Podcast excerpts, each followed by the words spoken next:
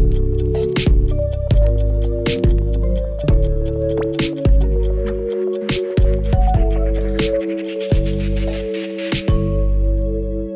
Jeżeli pamiętacie e, odcinek z września pod tytułem Na tropie dojrzałości emocjonalnej, to mam nadzieję, że e, dzisiejszy odcinek będzie tego doskonałym uzupełnieniem i że spodoba się tym, którzy e, po wrześniowym odcinku pisali z prośbami o to, żeby rozwinąć ten temat, szczególnie temat granic jakoś wam się, wam się wybił i, i dostałam trochę takich głosów właśnie mówiących, że jesteście spragnieni, spragnione takich tematów jak dojrzałość emocjonalna.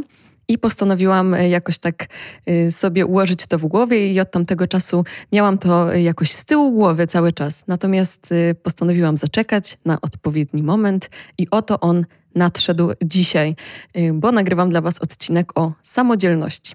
Samodzielności niekoniecznie rozumianej jako niezależność, bo jak się poszuka trochę w, w, literaturze obcojęzycznej, to, to rzeczywiście to słowo samodzielność jest wymienne z independence, czyli no właśnie niezależność, ale mi jest bliższe pojęcie samodzielności jako tłumaczonej na self-reliance, czyli um, poleganie na sobie. I chciałabym, żeby, żeby taka definicja gdzieś przyświecała dzisiejszemu odcinkowi, czyli um, bardziej poleganie na sobie niż bycie hiperniezależnym. Dlaczego? To się zaraz zaraz zresztą y, okażę w tym odcinku. Natomiast słowem wstępu, zanim już przejdę do, y, do właściwego odcinka o samodzielności, to chciałabym bardzo serdecznie podziękować y, partnerowi tego odcinka, czyli Welby. Znacie już doskonale Welby, bo współpracujemy ze sobą od półtora, no już od tak, od półtora roku. Y, z czego bardzo się cieszę, bo, bo wierzę w nich, wierzę w to, co robią, kibicuję im z całego serca i jeżeli ktoś z Was, a wiem, że wiele, y, wiele z Was ma taką potrzebę, czyli szuka psychoterapii online, bo, bo piszecie i pytacie o polecenia, to mogę Wam śmiało z ręką na sercu polecić Welby, y, jeżeli szukacie wsparcia dla swojego zdrowia psychicznego, ale chcecie to zrobić online, to Welby jest dobrym adresem. Linkuję w opisie tego odcinka i raz jeszcze bardzo dziękuję za Wasz, za wasz patronat, bo tak samo jak wspieraliście odcinek na tropie dojrzałości emocjonalnej, tak cieszę się, że tę drugą część tematyczną o samodzielności również wspieracie. Oczywiście dziękuję moim patronom i patronkom z Patronite'a, którzy wspierają mnie co miesięczną subskrypcją. Dołączyły nowe osoby, także kłaniam się nisko i dziękuję. I jeżeli ktoś tutaj z słuchających y, chciałby również dołączyć, to odsyłam do opisu odcinka y, patronite.pl ukośnik sznurowadła, myślnik, myśli, tak mi się wydaje, ale spojrzyjcie może w opis niż, yy, tak, może lepiej spojrzeć w opis i tam kliknąć niż ufać mi na słowo, bo nie pamiętam dokładnie, natomiast y, na, na stronie Patronite'a możecie yy, kliknąć w w próg, który Wam odpowiada, zaczyna się od 10, kończy na 100 zł miesięcznie. I już od tego najniższego progu dostajecie comiesięczny newsletter z poleceniami ze świata kultury. Także raz jeszcze dziękuję wszystkim patronom i patronkom i zachęcam do dołączenia. A teraz już y, przechodząc do właściwego odcinka, serdecznie Was zapraszam na tę solową y, pogadankę na temat samodzielności, szukania aprobaty. Jeszcze nie wymyśliłam tytułu nagrywając ten odcinek, więc, y, więc sama się dowiem już jak skończę nagrywać, y, jaki będzie jego tytuł. Natomiast na pewno słowo samodzielność się tam znajdzie. Także zapraszam Was do tego odcinka o samodzielności i jeżeli ktoś jeszcze nie słuchał odcinka solowego z września na tropie dojrzałości emocjonalnej, to odsyłam, bo myślę, że to bardzo ściśle się wszystko będzie ze sobą łączyć. No dobra, to jesteśmy po drugiej stronie, y, już po intro, już w rozwinięciu, czyli rozmawiamy o samodzielności i pomyślałam, że zacznę od tego, czym właściwie samodzielność jest, a czym nie jest, bo myślę, że to wcale nie jest takie y, oczywiste. I, y, I samodzielność, którą, która jest mi bliska i która mnie zainteresowała, to taka samodzielność, o której trochę mówi się w kategoriach umiejętności bycia ze sobą i zatroszczenia się o siebie. E, co to znaczy? No dla mnie to oznacza taką e, kompetencję, bo dla mnie samodzielność to jest w ogóle jakaś kompetencja psychologiczna. Nie wiem, na ile jest to właściwe e, stwierdzenie, ale jakoś ze mną zagrało. To znaczy kompetencja pozwalająca ci zająć się sobą wtedy, kiedy jesteś w potrzebie, zająć się sobą wtedy, kiedy nic się nie dzieje i jednocześnie wiedzieć, kiedy potrzebujesz wsparcia i umieć o nie prosić, a nie być hiperniezależną.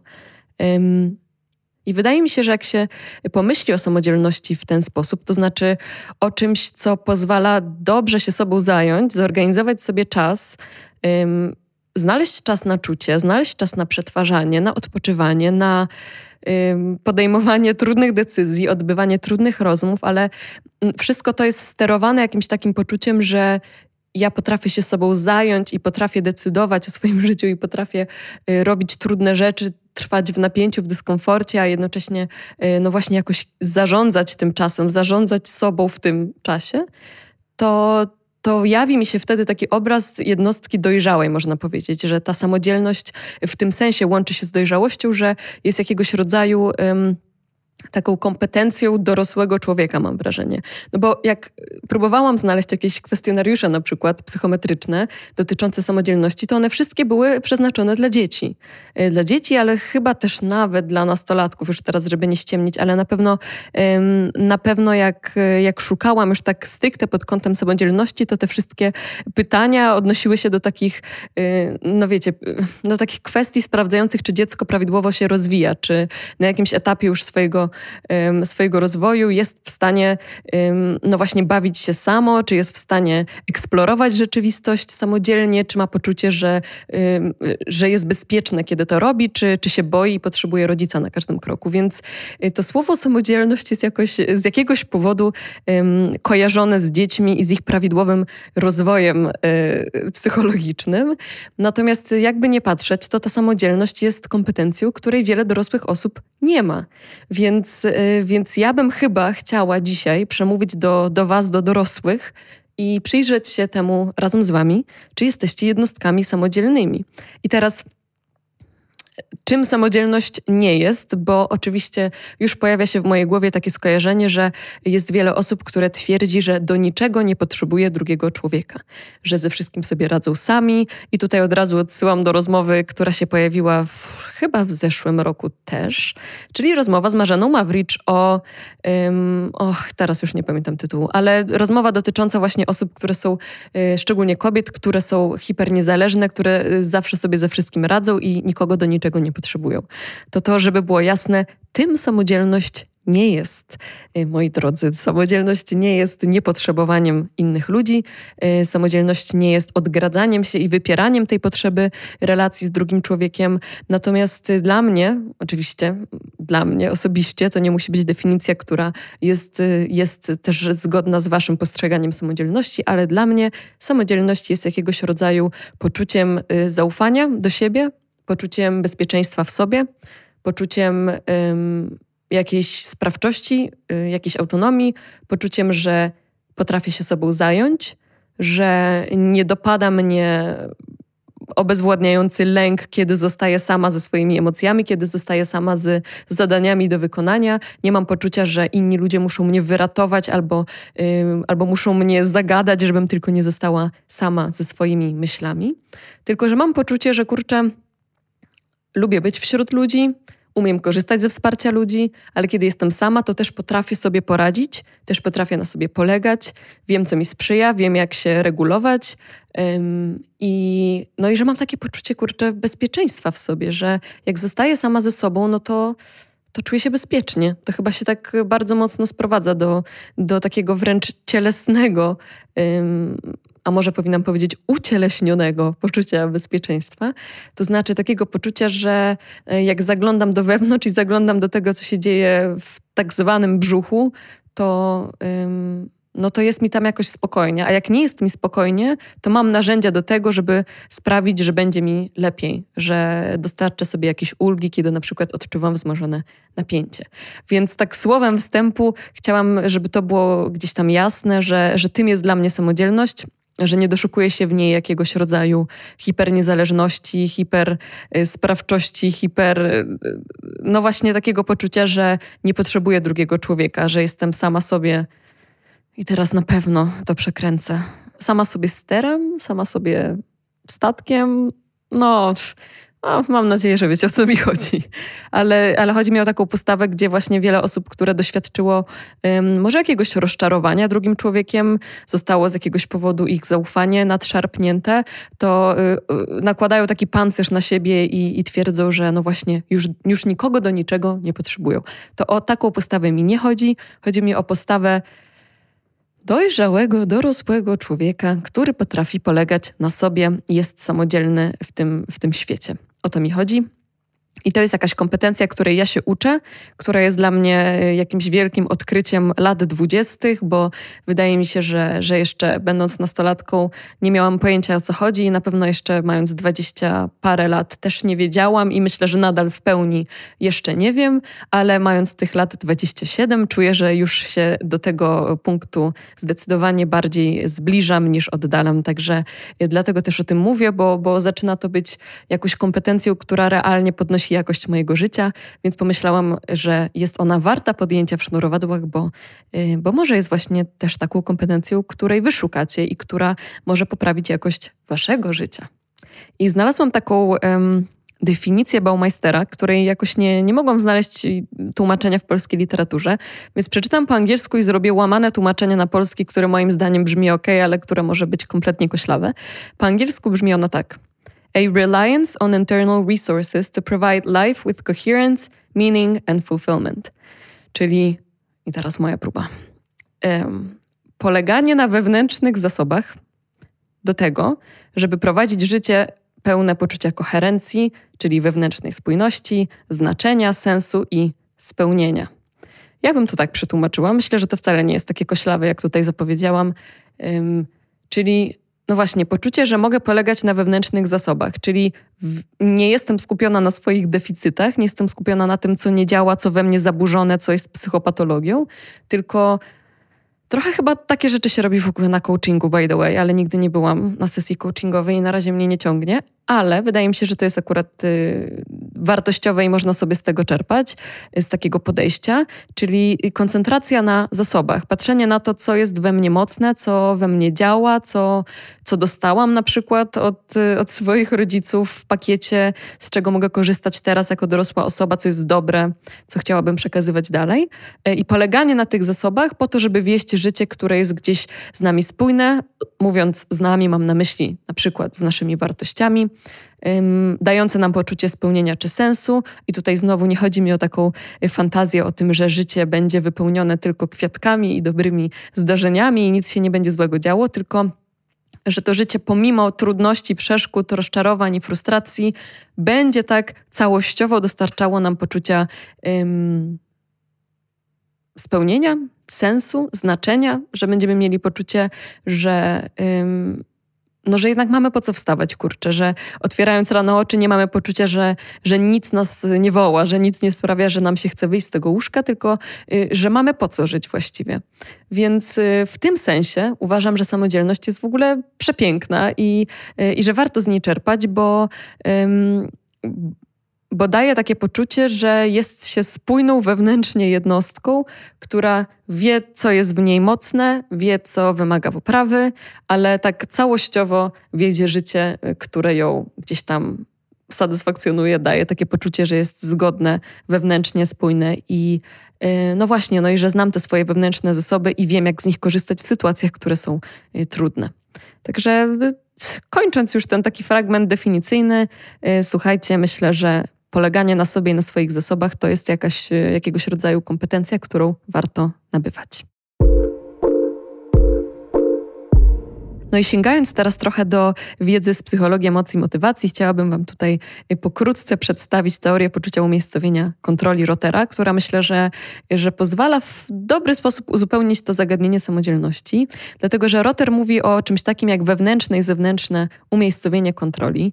Y, myślę, że to jest takie dosyć y, intuicyjne i na pewno każdy z Was gdzieś już o tym słyszał, nawet jeżeli nie padało tam nazwisko Rotera, to to, to pojęcie wewnętrznego umiejscowienia kontroli czy zewnętrznego umiejscowienia kontroli nie jest Wam obce, bo y, jak Wam powiem, y, czym to jest, to okaże się, że, że każdy wie o co chodzi. Jeżeli ktoś ma wewnętrzne umiejscowienie kontroli, to ma takie poczucie wpływu i poczucie, że to, co się zdarza w jego życiu, w dużej mierze zależy od niego. To znaczy, masz takie poczucie, że ty decydujesz o tym, co ci się przydarza i masz na większość rzeczy jednak wpływ i przez to podejmujesz takie decyzje, które są gdzieś tam spójne z tym, jak chcesz, żeby Twoje życie wyglądało, zamiast czekać na to, aż pewne rzeczy się w Twoim życiu same wydarzą. Więc kieruje Tobą na pewno takie poczucie gdzieś tam własnej skuteczności, o którym już mówiłam w zeszłym roku, w, chyba w czerwcowym odcinku, o motywacji poczuciu własnej skuteczności, ale też y, po prostu takie poczucie, że ym, niezależnie od tego, co Ci się przydarza w życiu, to że Ty jesteś w stanie decydować o tym, co dalej, Ty jesteś w stanie tę rzeczywistość sobie kreować, przez co po prostu masz większe poczucie kontroli kontroli nad tym, co się dzieje. Nie jesteś taką y, ofiarą trochę losu i ofiarą przypadku, tylko jesteś osobą, która y, jest sprawcza i kreuje swoją rzeczywistość. No i to jest wewnętrzne umiejscowienie kontroli. Natomiast zewnętrzne, jak już na pewno wszyscy się domyślili po tej definicji, oznacza, że cokolwiek się dzieje w moim życiu, to outsourcuję gdzieś y, to poczucie odpowiedzialności na zewnątrz. Czyli mówię, aha, okej, okay, to wina moich rodziców. Okej, okay, tak się dzieje, to kwestia złego przypadku, to kwestia losowa, to kwestia świata albo siły wyższej czy Boga, który spowodował, że zdarzyło mi się to i to. Czyli mamy większe poczucie, że nie mamy wpływu na to, co nam się wydarza, tylko y, gdzieś tam jest to zdeterminowane z góry i my jesteśmy tylko takim pionkiem, który odtwarza już zaplanowaną dla nas y, ścieżkę życia, którą stworzył, no właśnie, Bóg, los, rodzice, czy jakiekolwiek y, trudne zdarzenia, które nam się przydarzyły i które potem determinują to, jak wygląda nasze życie. I to gdzieś łączy się z takimi pojęciami, myślę, że dla wielu z Was znanymi wewnątrz i zewnątrz sterowność, chociaż y, zewnątrz i wewnątrz sterowność bardziej jednak mówią o tym, jakie informacje wpływają na potem nasze zachowania i nasze decyzje, o tym, co będziemy robić dalej, a Rotter bardziej chyba zwraca jednak uwagę na takie procesy atrybucyjne, czyli, e, czyli na to, jak ja sobie tłumaczę to, co dzieje się mi w świecie. To znaczy, czy ja atrybuję to, co mi się przydarza sobie i własnym decyzjom i swojej sprawczości, czy ja przypisuję to, co mi się przydarza siłom wyższym i temu, co się dzieje na zewnątrz, na co ja nie mam wpływu. No dobra, to koniec może takiej suchej teorii i teraz pogadajmy o tym, o co, o, co tutaj, o co tutaj się tak naprawdę rozchodzi. No, kiedy ja myślę o wewnętrznym umiejscowieniu kontroli, to myślę jednak blisko o samodzielności. To znaczy myślę o tym, że osoba, która ma poczucie wpływu na swoje życie, i osoba, która ym, wierzy, że niezależnie od tego, co jej się przydarza, czy, to, czy są to sukcesy, czy są to trudności, czy są to ym, straty, z którymi każdy człowiek się mierzy, czy stawianie czoła swoim ograniczeniom, czy konfliktom, czy też y, dobre rzeczy, które się przydarzają, czy swoje marzenia, które się spełniają, to że osoba, która ma wewnętrzne umiejscowienie kontroli, wierzy w to, że w dużej mierze ym, zależy to od niej i teraz uwaga, disclaimer, żeby nie było. Nie chodzi o to, nie chodzi o taką narrację coachingową pod tytułem chcesz być bogaty, to, to bądź bogaty. To zacznij podejmować decyzje, które przybliżą cię do bogactwa i myśl o tym, że jesteś bogaty i manifestuj bogactwo i nagle staniesz się obfitością i bogactwem. Nie, nie chodzi mi o to, nie chodzi mi o taką um, perspektywę, która gdzieś izoluje jednostkę poza, poza system, w którym funkcjonuje, bo system y, wrzuca nas w, w sytuację, w której nie mamy wpływu na wszystko, co nam się przydarza. I, i też bardzo, bardzo bym nie chciała, żeby, żeby ktoś teraz przekręcił to, co mówię, y, twierdząc, że ja tutaj zwalam całą odpowiedzialność na jednostkę za to, co jej się przydarza. No nie, w dużej mierze to, co nam się przydarza, jest wynikiem interakcji między osobą a środowiskiem, a jej y, uwarunkowaniem, a uwarunkowaniem gdzieś gdzieś tam i ograniczeniami e, wynikającymi z życia w społeczeństwie. Więc nie chodzi o to, e, zupełnie nie chodzi o to, mam nadzieję, że to jest jasne. Chodzi o to, że łatwo jest wpaść w takie poczucie, że nie mam na nic wpływu i poddaję się wszystkiemu, co mi się przydarza i co ma być, to będzie, ale ja nie robię nic w kierunku tego, żeby na przykład. Um, no, znajdę jakiś taki y, może łatwy do zidentyfikowania się przykład. Praca. Załóżmy, że mam jakieś marzenie, że chcę napisać scenariusz albo chcę mm, nagrać płytę.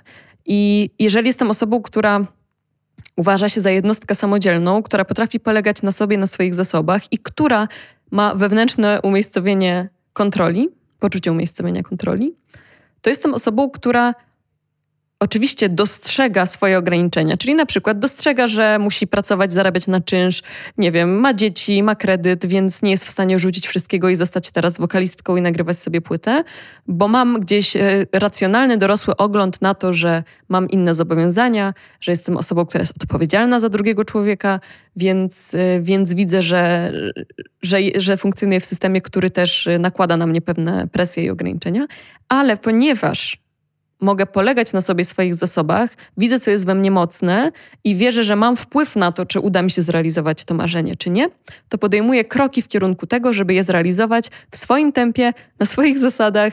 Jeżeli jestem w sytuacji życiowej, w której no właśnie nie mogę rzucić wszystkiego i jechać w przysłowiowe Bieszczady, to na przykład podejmuję decyzję, że wieczorem po pracy, kiedy dzieci idą spać, to ja poświęcam chociaż pół godziny czy 15 minut na to, żeby poćwiczyć swój głos, albo umawiam się raz w tygodniu, raz na dwa tygodnie na lekcję śpiewu i powolutku swoimi krokami y, zmierzam ku temu, żeby to swoje marzenie zrealizować. Czyli w takim scenariuszu um, jestem osobą, która ma poczucie, że skoro mam to marzenie, to mam wpływ na to, czy ono się zrealizuje, czy nie. Czyli nie siedzę na dupie i nie mówię sobie, no chciałabym śpiewać, chciałabym grać w filmach, chciałabym mieć markę odzieżową, ale czekam, aż mi się to przydarzy w życiu, bo nie mam poczucia, że mam na to jakikolwiek wpływ.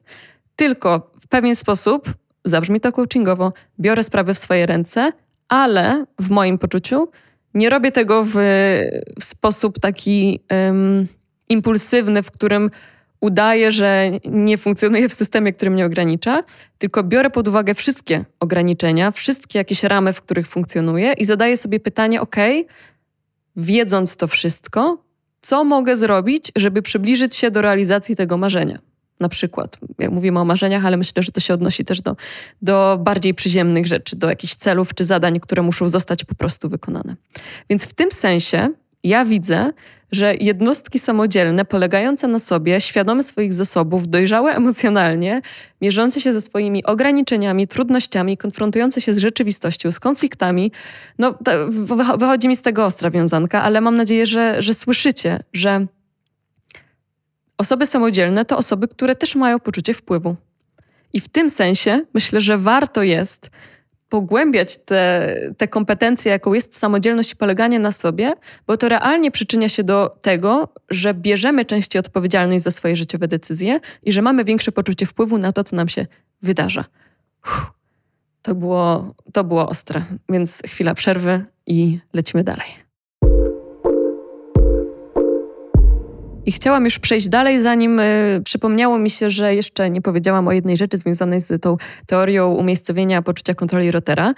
Ym, a mianowicie, y, według Rotera, to, czy mamy wewnętrzne czy zewnętrzne poczucie umiejscowienia kontroli, zależy od tego, czego się nauczyliśmy. Więc jest to bardzo mocno wyuczony jednak mechanizm z tego, jak nasi rodzice ym, zarządzali naszymi decyzjami, kiedy byliśmy dziećmi. To znaczy, jeżeli byliśmy dziećmi, które miały poczucie, że, um, że dorośli pozwalają nam eksplorować, że, do, że dorośli pozwalają nam samodzielnie um, się bawić, samodzielnie sprawdzać pewne rzeczy, może trochę nawet ryzykować, to mamy to jesteśmy nauczeni, że możemy na sobie polegać, bo dorośli nam to zamodelowali, że, że pozwalali nam eksplorować rzeczywistość i ufali nam w tym, że na przykład nie zrobimy sobie krzywdy, albo że monitorowali nas na tyle, że dawali nam tę wolność do eksploracji, ale jednocześnie czuwali nad tym, żebyśmy nie zrobili sobie krzywdy.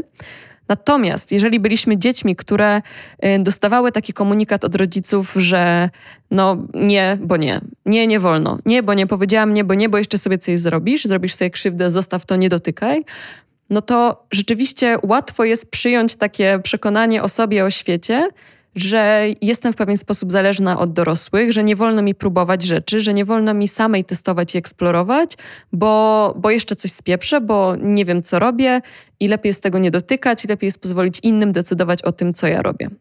To jest oczywiście duże uproszczenie i to nie ma takiego przełożenia jeden na jeden. Y, na pewno dochodzi tam mnóstwo innych czynników, kompetencji, czynników temperamentalnych, y, doświadczeń wczesnodziecięcych, więc y, nie, nie chciałabym, żeby to było jakimś takim wyczerpującym stwierdzeniem, jeżeli chodzi o, o to umiejscowienie kontroli.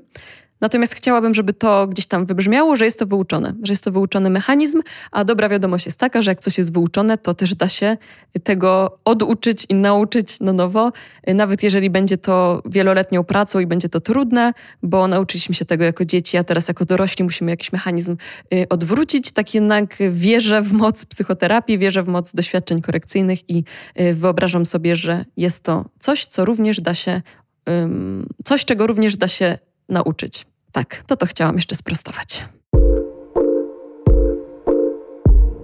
To teraz y, najważniejsze pytanie tego odcinka. Jak budować samodzielność? Od czego zacząć? Jak to zrobić? Oczywiście, no już znacie format tego podcastu. Nie powiem wam w pięciu krokach, jak zbudować samodzielność, jak stać się dojrzałym, dorosłym człowiekiem, bo sama jestem osobą, która jest na, na swojej drodze ku temu, żeby stać się dorosłą, dojrzałą jednostką i i w wielu, w wielu tego aspektach jeszcze się uczę i jeszcze odkrywam, i jeszcze sama nie jestem pewna, a w wielu z nich widzę jakiś progres, widzę, że coś mi tam przeklikało w głowie i dlatego się też tym dzielę z wami, bo, bo wiem, że jest to dla was y, też jakimś, jakimś materiałem do przemyśleń potem i do refleksji, że coś wam to jednak robi. Dlatego się tym dzielę, więc, więc chciałabym teraz pokrótce przejść przez takie, no można powiedzieć, punkty, które dla mnie są tożsame z budowaniem samodzielności w sobie, budowaniem poczucia, że można na sobie polegać, budowaniem tej kompetencji jaką jest samodzielność w sobie. Więc pierwsze, co sobie tutaj wypisałam, myśląc o tym odcinku, to spędzanie czasu w pojedynkę. I teraz jestem bardzo ciekawa, y, i to jest coś, co ja ostatnio zaczęłam eksplorować i do czego też moi, y, moi przyjaciele mnie, mnie zachęcili. Moja, terape, moja terapeutka również mnie do tego zachęciła i, i chciałabym to może jakoś tak bardziej teraz po, poodkrywać. To znaczy robienie rzeczy, na które się ma ochotę, nawet jeżeli twoi znajomi nie mają na to czasu albo nie ma ich na miejscu, nie są dostępni. I teraz ja uważam, że to wcale nie jest takie proste. Jak ktoś mi mówi, idź sama na imprezę, idź sama do baru, jak masz ochotę posiedzieć w tym barze, no, nie jest to takie proste. Na pewno y, już jestem bliższa temu, jeżeli chodzi o takie aktywności w ciągu dnia. To znaczy, bardzo często chodzę sama do kawiarni, sama popisać, sama poczytać w kawiarni. Przez długi czas chodziłam sama na obiady, jak chodziłam jeszcze do szkoły muzycznej i miałam zajęcia do 16 w jednej szkole, a potem od, nie wiem, 17 do 21 w drugiej, no to pomiędzy musiałam coś zjeść i, i nie było to dla mnie w ogóle problemem, żeby iść sama do restauracji. Teraz mamy inflację, ceny są tak chore, że, no, że nie jest to już aż takim problemem, żebym musiała chodzić sama do restauracji, bo za często do nich już nie chodzę. Ale niemniej ym, chodzi o to, że żeby oswoić się z takim poczuciem, że ty zabierasz siebie sama w miejsca, na które masz ochotę i w tym sensie nie jesteś zależna od innych ludzi, że nie chodzi mi o to, że, że, że teraz masz wszystko robić sama i nie potrzebować ludzi do niczego, tylko jeżeli masz bardzo mocną potrzebę wyjścia na miasto potańczyć, na przykład na imprezę, a wszyscy twoi znajomi są poza miastem, albo są zajęci, albo nie mają na to ochoty, to dlaczego masz zostać w domu i się smucić i mieć poczucie, że ta cała energia, którą chciałaś oddać na parkiecie, została gdzieś stłumiona i zakopana pod, łóżkiem? Dlaczego masz rezygnować z tej potrzeby tylko dlatego, że inni nie mogą z tobą pójść potańczyć? Dlaczego nie możesz sama pójść na tę imprezę i sama potańczyć? I ostatnio miałam taką sytuację, że co prawda byłam z grupą znajomych, ale byliśmy na imprezie i był taki moment, że no wiadomo, ktoś tam wychodzi na dwór na chwilę, ktoś idzie do łazienki, ktoś idzie do szatni, no ludzie się rozdzielają. I był taki moment, że zostałam sama y, tańcząc i zdałam sobie wtedy sprawę z tego, jakie to jest w ogóle fantastyczne uczucie być na imprezie i być samemu na parkiecie i tańczyć i czuć się z tym ok. W sensie czuć, że to jest mega przyjemne, że w ogóle czujesz tę muzykę w całym ciele, że świetnie się bawisz, że nie potrzebujesz z nikim gadać, że nie potrzebujesz, nie myślisz o tym, czy jest tutaj ktoś, kogo znasz, tylko jesteś tylko ty i muzyka i parkiet i sobie tańczysz.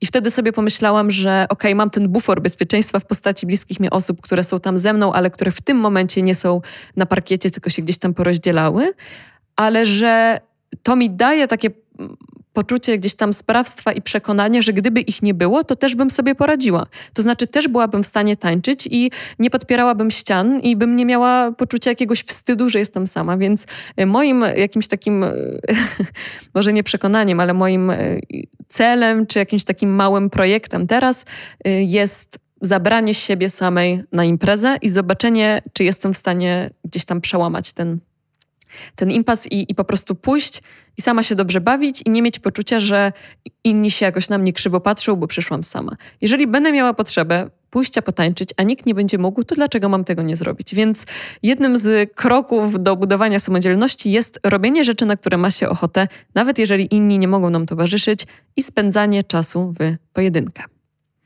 Drugim krokiem jest, oczywiście, ach, ja czuję, że muszę cały czas wrzucać tutaj takie disclaimery. To są kroki nie w sensie, nie jest to przepis pod tytułem 10 kroków na samodzielność, tylko są to kroki, które mnie przybliżają do samodzielności, które, których kolejność jest absolutnie przypadkowa i które może w jakiś sposób zainspirują Was.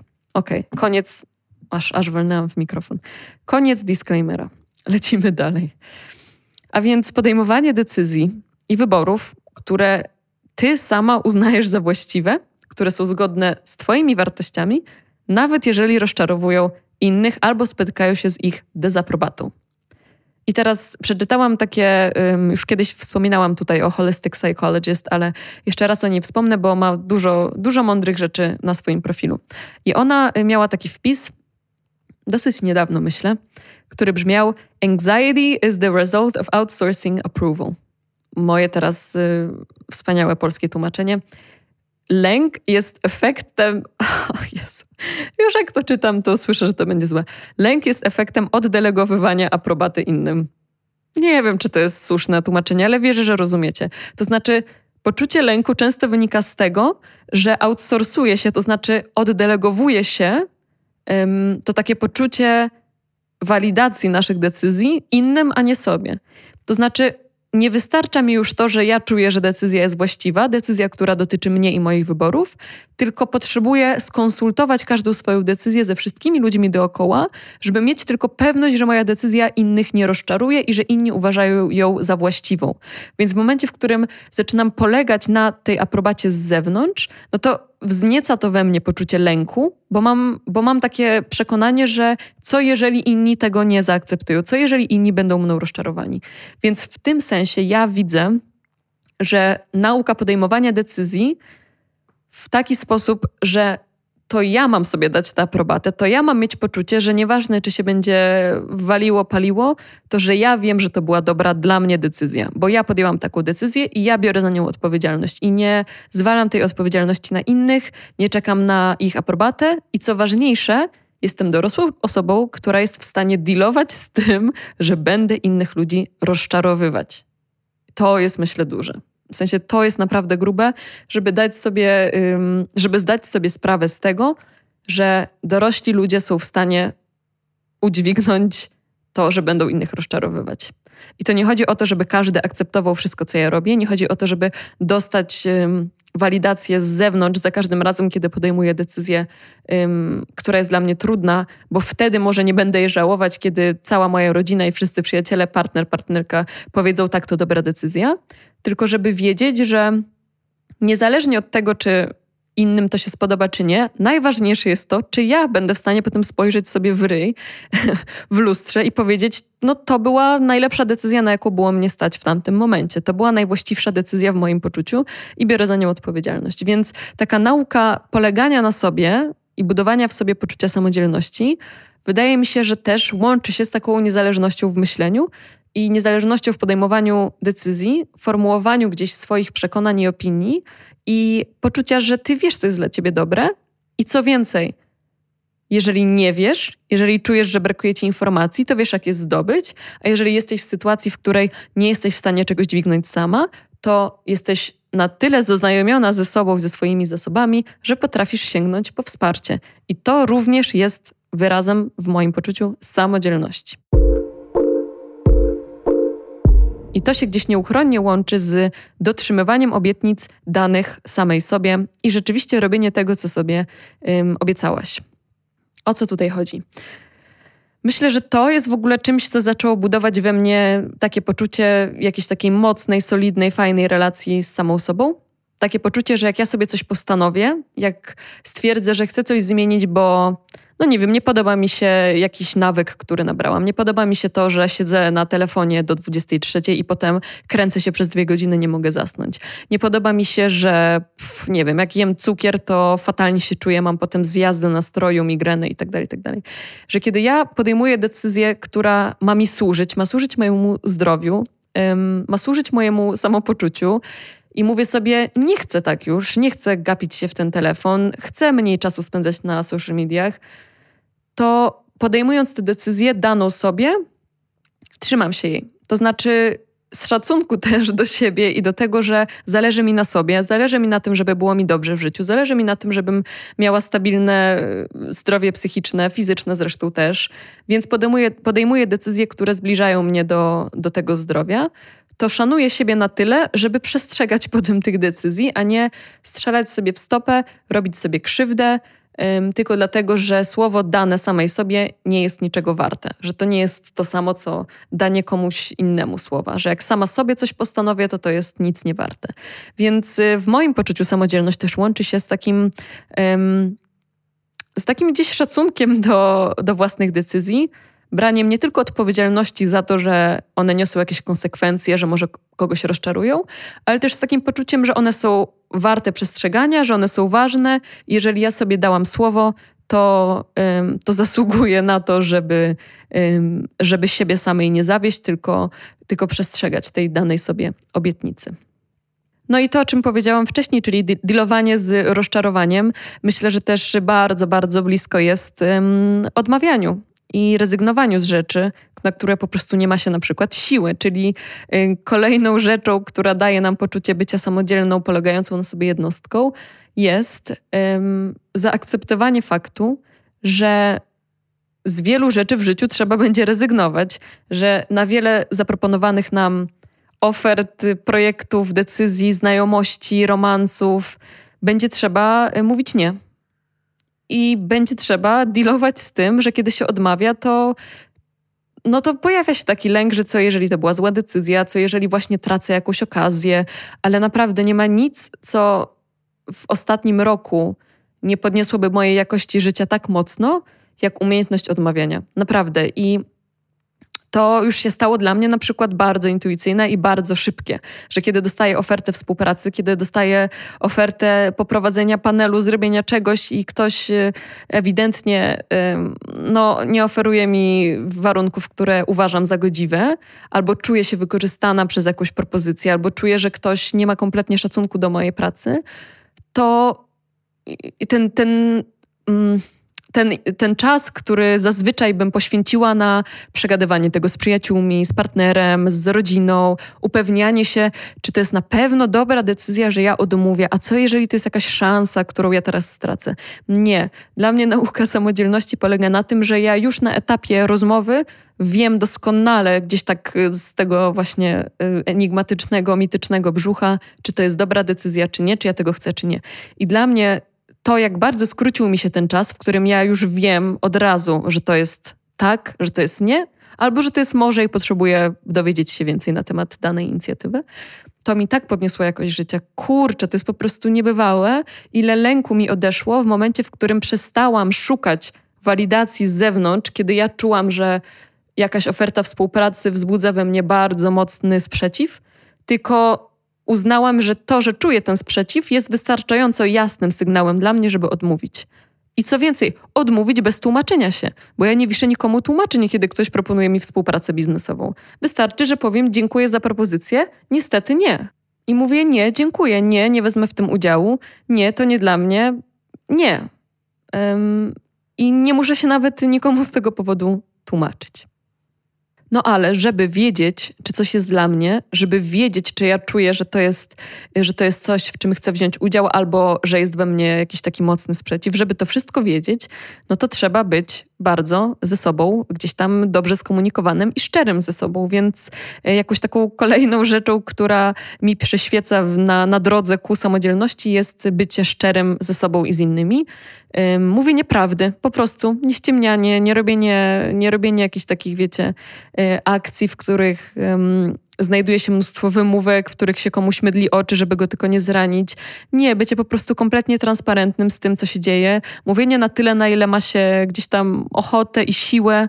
I nie chodzi mi tutaj o nadmierne tłumaczenie się, taki over-explaining, tylko chodzi mi o transparentność, o szczerość i mówienie nie czuję tego. Mm, jestem, jestem na tyle zmęczona, że przerasta mnie podjęcie tej decyzji albo wyjechanie z tobą na ten wyjazd, albo czuję, że zasługuję na godziwe, sprawiedliwe wynagrodzenie i to, co oferujecie, nie jest dla mnie y, zgodne z tym, jak chcę pracować, z moją etyką pracy. Koniec. Ja nie muszę się jakoś nadmiernie tłumaczyć, ale jestem szczera, jestem transparentna, nie, nie mydlę nikomu oczu i to naprawdę jest czymś, co dało mi poczucie jakiegoś większego sprawstwa i obniżyło znacząco lęk wynikający z, y, z potrzeby ściemniania, żeby tylko nie urazić czyichś uczuć. Oczywiście czasami trzeba zapakować gdzieś to, to, co mamy do powiedzenia w formę, która nie będzie y, takim po prostu plaskiem w twarz, ale jednocześnie wierzę, że szczerość popłaca, że szczerość po prostu sprawia, że że rzeczy się upraszczają, że dodaje jakiejś takiej prostoty do życia, kiedy nie trzeba właśnie w taki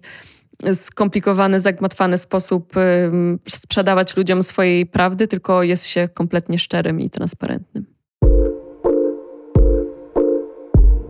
I tak samo jak mówienie prawdy, tak samo dla mnie osoba, która potrafi na sobie polegać, która jest samodzielna, to osoba, która potrafi stawiać granice. I nie chodzi tylko o granice zewnętrzne, ale też o granice wewnętrzne, to znaczy, jeżeli coś co robię, jakiś kontakt z jakąś osobą wprawia mnie w poczucie um, lęku, w poczucie bycia wykorzystywaną, w poczucie, że to mi po prostu nie służy, to sama ze sobą podejmuję decyzję o tym, że czegoś nie będę robić, albo sama ze sobą decyduję, że jakąś relację zakończę, albo sama decyduję o tym, że są pewne tematy, których ja nie chcę poruszać z tą osobą, bo za dużo mnie to kosztuje. Czyli sama sobie stawiam granicę wewnętrzną na wypadek, gdybym czuła, że coś się staje przekraczające, to wiem, że tutaj są moje limity, i w to nie wchodzę da dalej.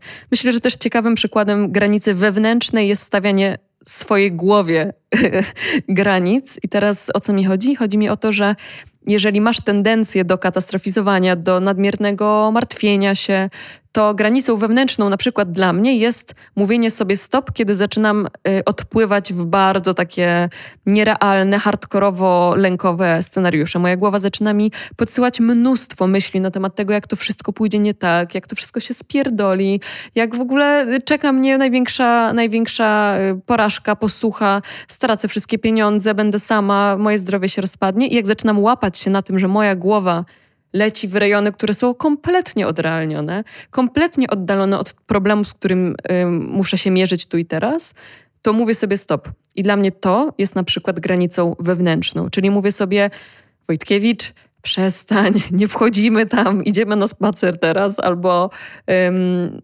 robimy coś, żeby odwrócić swoją uwagę, bo te myśli są kompletnie nieużyteczne.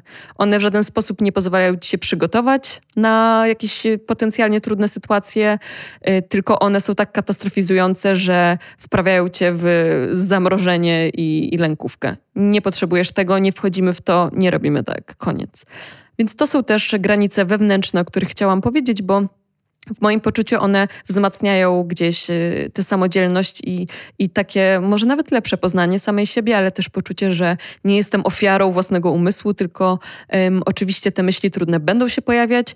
Um, ich naszym celem nie jest je wyeliminować całkowicie, tylko y, nauczyć się z nimi jakoś obyć, nauczyć się jakoś tak ułożyć względem nich, tak żeby nie były zawłaszczające i dominujące, tylko żeby pomimo tego, że się pojawiają, um, potrafiły sobie gdzieś tam przepłynąć um, jak, jak fala, czy jak chmurki sobie przejść obok nas i, um, i przejść w kolejne myśli, kolejne myśli i, i żeby one nie były tak przyklejone do naszej twarzy i nie stały się y, nami. Więc to może takie trochę mindfulnessowo-aktowe, ale ale wierzę, że stawianie sobie wewnętrznych granic to również y, nauka y, ujarzmiania swojego umysłu. W jak, jakiejkolwiek formie to będzie, czy to dla Was jest medytacja, czy to jest praca z dziennikiem emocji, czy to jest intuicyjne pisanie, czy praca z ciałem, ruch, to jaka, jakakolwiek praca pozwalająca Ci y, dogadać się ze swoim umysłem jest dla mnie pracą ze stawianiem wewnętrznych granic, czyli jest to praca, która pozwala stać się bardziej samodzielną jednostką.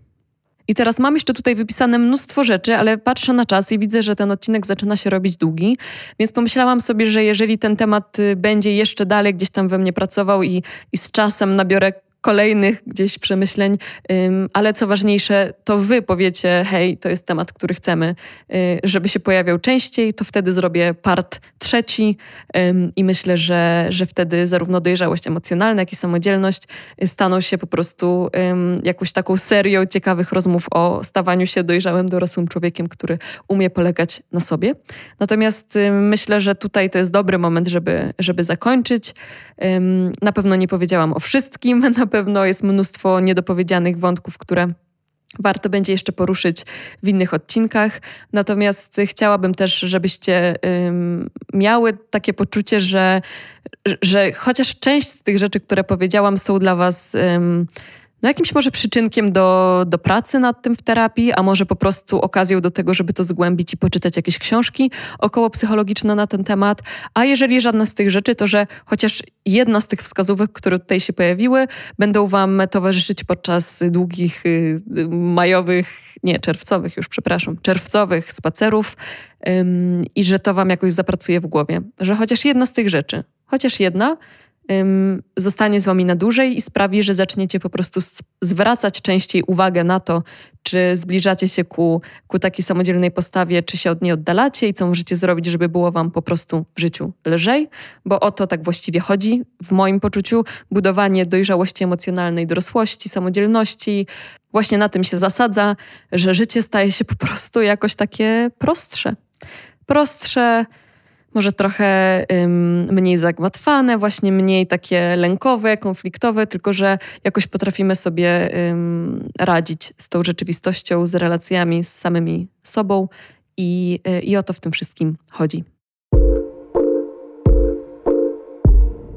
Także tym miłym akcentem bardzo Wam dziękuję za przesłuchanie tego odcinka do końca. Raz jeszcze wielkie dzięki dla Wellbe, które jest partnerem tego odcinka. Jeżeli szukacie wsparcia dla swojego zdrowia psychicznego online, to koniecznie sprawdźcie, co Wellbe ma do zaoferowania. Linkuję w opisie tego odcinka.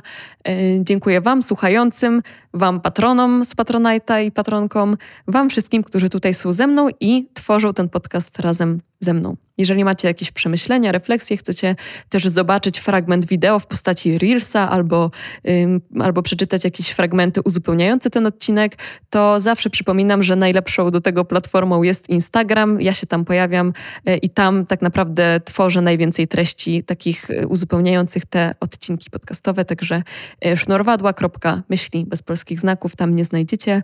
Ym, no i co, słyszymy się już w kolejnym odcinku, na który się bardzo już cieszę i ekscytuję, bo już wiem z kim będzie i y, nie mogę się doczekać, także mam nadzieję, że, że te czerwcowe odcinki zrobią Wam też taką, y, taką robotę i, i sprawią, że będzie Wam miło y, i raźniej i przede wszystkim trochę lżej. Także dzięki i do usłyszenia niebawem.